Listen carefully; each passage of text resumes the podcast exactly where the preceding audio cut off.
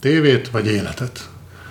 Mi a hatása annak, amikor a figyelmünket eltereljük olyan irányokba, amik nem az életet építik, nem a kapcsolatainkat építik. Vajon tényleg azért nincs szex a párkapcsolatunkban, mert túl sok sorozatot nézünk? Vagy azért nem találkoztam már régóta a barátaimmal, mert föl kéne emelni hozzá a telefont, föl kéne hívjam őket, és ennél egyszerűbb bekapcsolni ezt a dobozt, és azon keresztül fogyasztani valami előre megrágott tartalmat. Mesélek egy kicsit erről, hogy mik a tapasztalataim.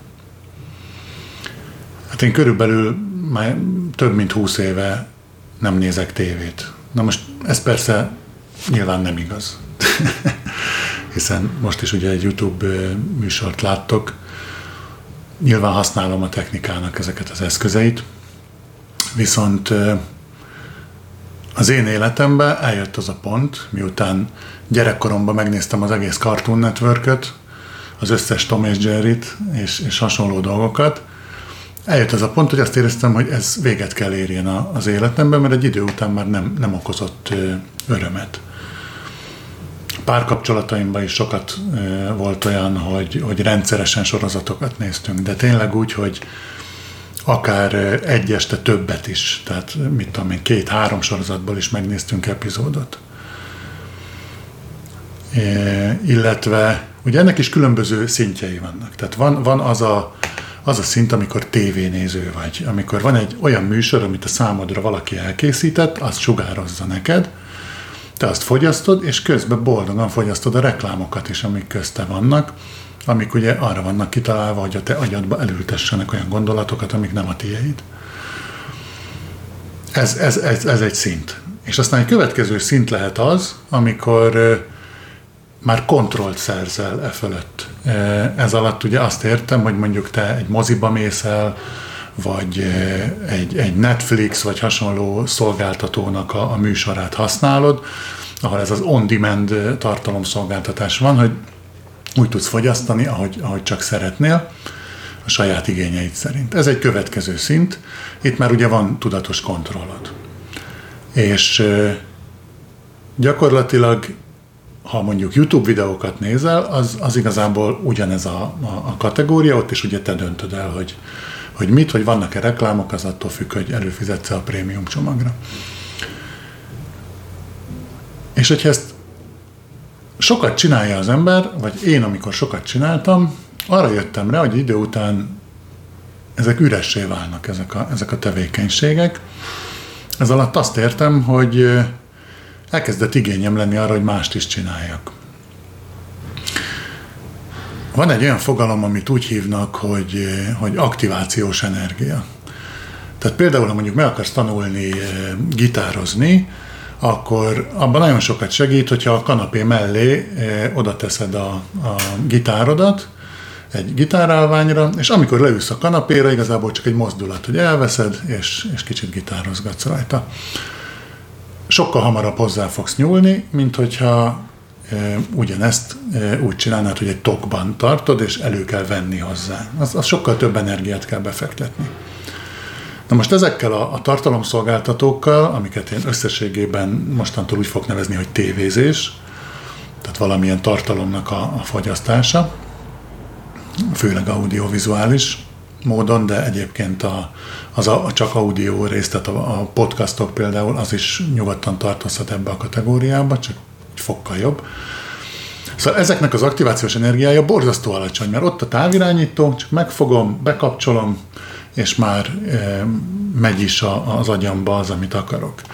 Vagy ha belegondolsz, hogy a Netflixnél ugye ott van az a funkció, hogy ahogy véget ér egy videó, nem ér véget igazából, hanem már is kezdődik a következő videó. Nézd meg a következőt, örökké nézed, sose hagyd abba, más se csinálj egész életedbe. Tehát nyilván ugye ezeknek a, a üzleti modellje arról szól, hogy, hogy téged minél tovább oda ragasszanak a, a képernyőre. Na most ez, ez miért érdekes? Azért érdekes, mert sokkal egyszerűbb ezt választani, mint tulajdonképpen bármi mást. Bármi más alatt pedig arra gondolok, hogy például egy, egy párkapcsolatban, hogyha élsz, vagy, vagy baráti kapcsolataid ugyanígy, azokért általában tenni kell valamit, hogy jól működjenek. Az a legritkább eset, hogy maguktól működnek jól. És ezek olyan folyamatok, amikor mondjuk nem tudom, hazaérsz, vagy hazaértek a, a, a lakásba, ahol mondjuk együtt éltek, és fáradt vagy, ő is fáradt, tök kényelmes leülni a, a, a kanapéra, benyomni a tévét, és, és hozzá, nem tudom, enni valami maradékkaját a hűtőből, ugye? Most az, az, hogy mondjuk leüljetek rendesen vacsorázni, és megterítsél, és, és megcsináld az ételt, ez, ez mind munka. Utána elpakoltok, és az, hogy ott maradjatok az asztalnál, és, és mondjuk megpróbáljatok beszélni egymással, az egy nagyon nehéz dolog, pláne egy fárasztó nap után. Nekem legalábbis ez, ez volt sokszor az élményem, hogy, vacsorától függetlenül, ha valakivel leülök beszélgetni, úgy, hogy ez egy ilyen, nem egy ilyen spontán beszélgetés, ami magától kialakul, hanem egy tervezett, programozott dolog, akkor az borzasztó nehezen indul el. Nagyon sokszor az első fél, akár egy órában nem, nem is fontos dolgokról beszélünk, nem is érdekes dolgokról beszélünk. Egyszerűen csak próbálunk egymással ráhangolódni, próbáljuk keresni a, a, a kapcsolódást egymás felé, hogy, hogy kinek, kinek éppen hol vannak a szabad vegyértékei, mert nem, nem minden nap ugyanolyanok vagyunk. És nagyon nehéz eh, megérteni egy másik ember, talán lehetetlen is igazából. Eh, pontosan úgy egy kapcsolódni is nagyon nehéz vele, mert ahhoz már valamennyire értened kell, meg figyelned kell rá. Ugye fönn kell tartanod a, a fókuszodat, a figyelmedet hozzá. Szóval megpróbáltok összekapcsolódni, és ez, ez nem megy gyorsan. És ennek időt kell adni. És ez egy, egy kínos rész, egy, egy kényelmetlen rész, amikor próbáltok utat találni egymáshoz, és nehezen megy. És ez egy baráti beszélgetésben ugyanúgy, vagy egy, vagy egy párkapcsolati beszélgetésben ugyanúgy, vagy akár a saját gyermekeddel ugyanúgy. És ilyenkor szoktuk azt csinálni, hogy kényelmetlen ez a helyzet, egy, egy ilyen kis fájdalmat érzékelek benne, hogy ez nekem nem annyira jó, most kínos, most mit mondjak, mit kérdezzek, jönnek ezek a hogy vagy sehogy, meg mi van semmi beszélgetések, és akkor az ember föladja, és azt mondja, hogy na jó, van itt közben azért bekapcsolom a tévét, és akkor már nem annyira rád figyelek, hanem inkább valami másra, és aztán már te is arra figyelsz, és egymás mellett nézzük a következő epizódot. És így, így kerülünk egy ilyen társas magányba tulajdonképpen. És a beszélgetés az csak, az csak egy rétege ennek. Hogyha a beszélgetésre nem szánsz időt és energiát, akkor a kommunikáció más formájára se fogsz. És például az én véleményem szerint a szexualitás az például a kommunikációnak egy formája. Egy nagyon intenzív és nagyon mély formája a kommunikációnak, ahol két ember folyamatosan egymásra figyel, és megpróbálnak kapcsolódni egymáshoz. És ennek akkor van lehetősége, hogyha, hogyha ez a kapcsolódás elkezdődik, ami azért ugye a legritkább esetben történik, úgyhogy hazajössz a munkából, és akkor gyerünk, menjen a szex. Többnyire azért ez egy folyamaton keresztül érkezünk el ide. És ez a folyamat például mondjuk egy, egy jó beszélgetéssel tud kezdődni. Hogyha megnézitek azt, hogy, hogy mit mondanak mások arról, hogy, hogy mitől működik jól egy kapcsolat, vagy hosszú távon mitől lesz fenntartható egy kapcsolat, akkor nagyon sok helyen azt fogjátok látni, hogy az intimitás szó az, az szóba, az, az, az, az egy ilyen központi téma lesz. És ugye az intimitás, azt értsük jól, az, az nem nem feltétlenül testi közelséget jelent, nem feltétlenül lelki közelséget jelent, hanem ezeknek egy ilyen összessége, egy olyan közelség, ahol, ahol meg tudom engedni a másiknak, hogy ő annak lásson engem, ami én vagyok, és én is veszem a fáradtságot, hogy megnézzem, hogy ő kicsoda, és odafigyelek rá, és a, a figyelmemet neki adom, rá szentelem. Ez talán a legnagyobb ajándék, amit két ember adhat egymásnak.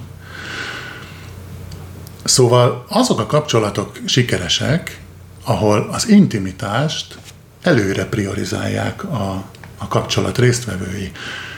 Tehát például, hogyha van egy választási lehetőségetek, hogy na drágám, mi legyen, nézzünk egy jó filmet most, vagy inkább bújjunk össze az ágyba egy kicsit, beszélgessünk közben, kerüljünk egymáshoz közel, nézzük meg, mi történik. Nem biztos, hogy szex lesz belőle egyébként, nem is kell, hogy az legyen belőle.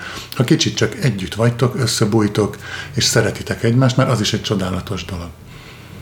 Szóval, ha kicsit ennek utána néztek, akkor több helyen ö, lehet ilyet látni, hogy, hogy az intimitás nagyon fontos, és akik ezt ö, priorizálják, és akik ezeket a döntéseket meghozzák, hogy oké, okay, a tévé helyett most inkább ö, a másikkal szeretnék egy, egy közel, intim kapcsolatba kerülni, amikor, amikor tényleg nincs, nincs köztünk fal, ők, ők lesznek a, a sikeresek, ők fognak hosszú távon eredményes kapcsolatot fenntartani, és ebbe bizony munkát kell betenni, energiát kell befektetni. És itt egyébként szeretnék kiutalni egy korábbi videóra, ahol a meditációval foglalkoztam, vagy arról beszéltem. Meglepő módon ugyanaz a, a működése ennek is. Tehát ugye ott is arra van szükség, hogy megtanuld a figyelmedet föntartani egy, egy fókuszon, egy valamire figyelni. Itt is pont ugyanezt kell csinálnod, hogy, hogy megpróbálsz a másikra figyelni.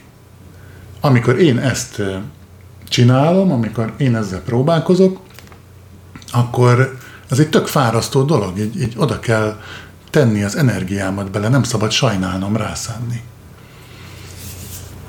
Szóval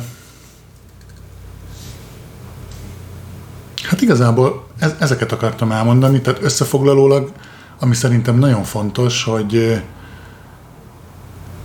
nekem sokat adott az életembe az, hogy megtanultam, hogy nem érdemes mindig a könnyebb utat választani, a távirányítóért nyúlni és bekapcsolni a tévét, hanem érdemes néha tudatosan vállalnom azt, hogy egy kényelmetlen helyzetbe legyek, mert ettől tudok előre haladni kényelmetlenségen, kellemetlenségeken, fájdalmakon keresztül lehet eljutni egy következő állapotba, ahol már nagyon jó. És ilyen formán megtérül az, hogyha például a kapcsolatomba, az emberi kapcsolataimba, a párkapcsolatomba rászánom az időt arra, hogy valakivel úgy legyek együtt, hogy attól nem várok el semmit, csak egyszerűen figyelek a másikra, még akkor is, ha nekem ez nehéz, hogyha nekem ez energiát igényel, hogy fenntartsam ezt a figyelmemet, ez hosszú távon megtérül és működteti a kapcsolatot. Hát ezt akartam nektek ma elmondani, úgyhogy köszi szépen a figyelmet.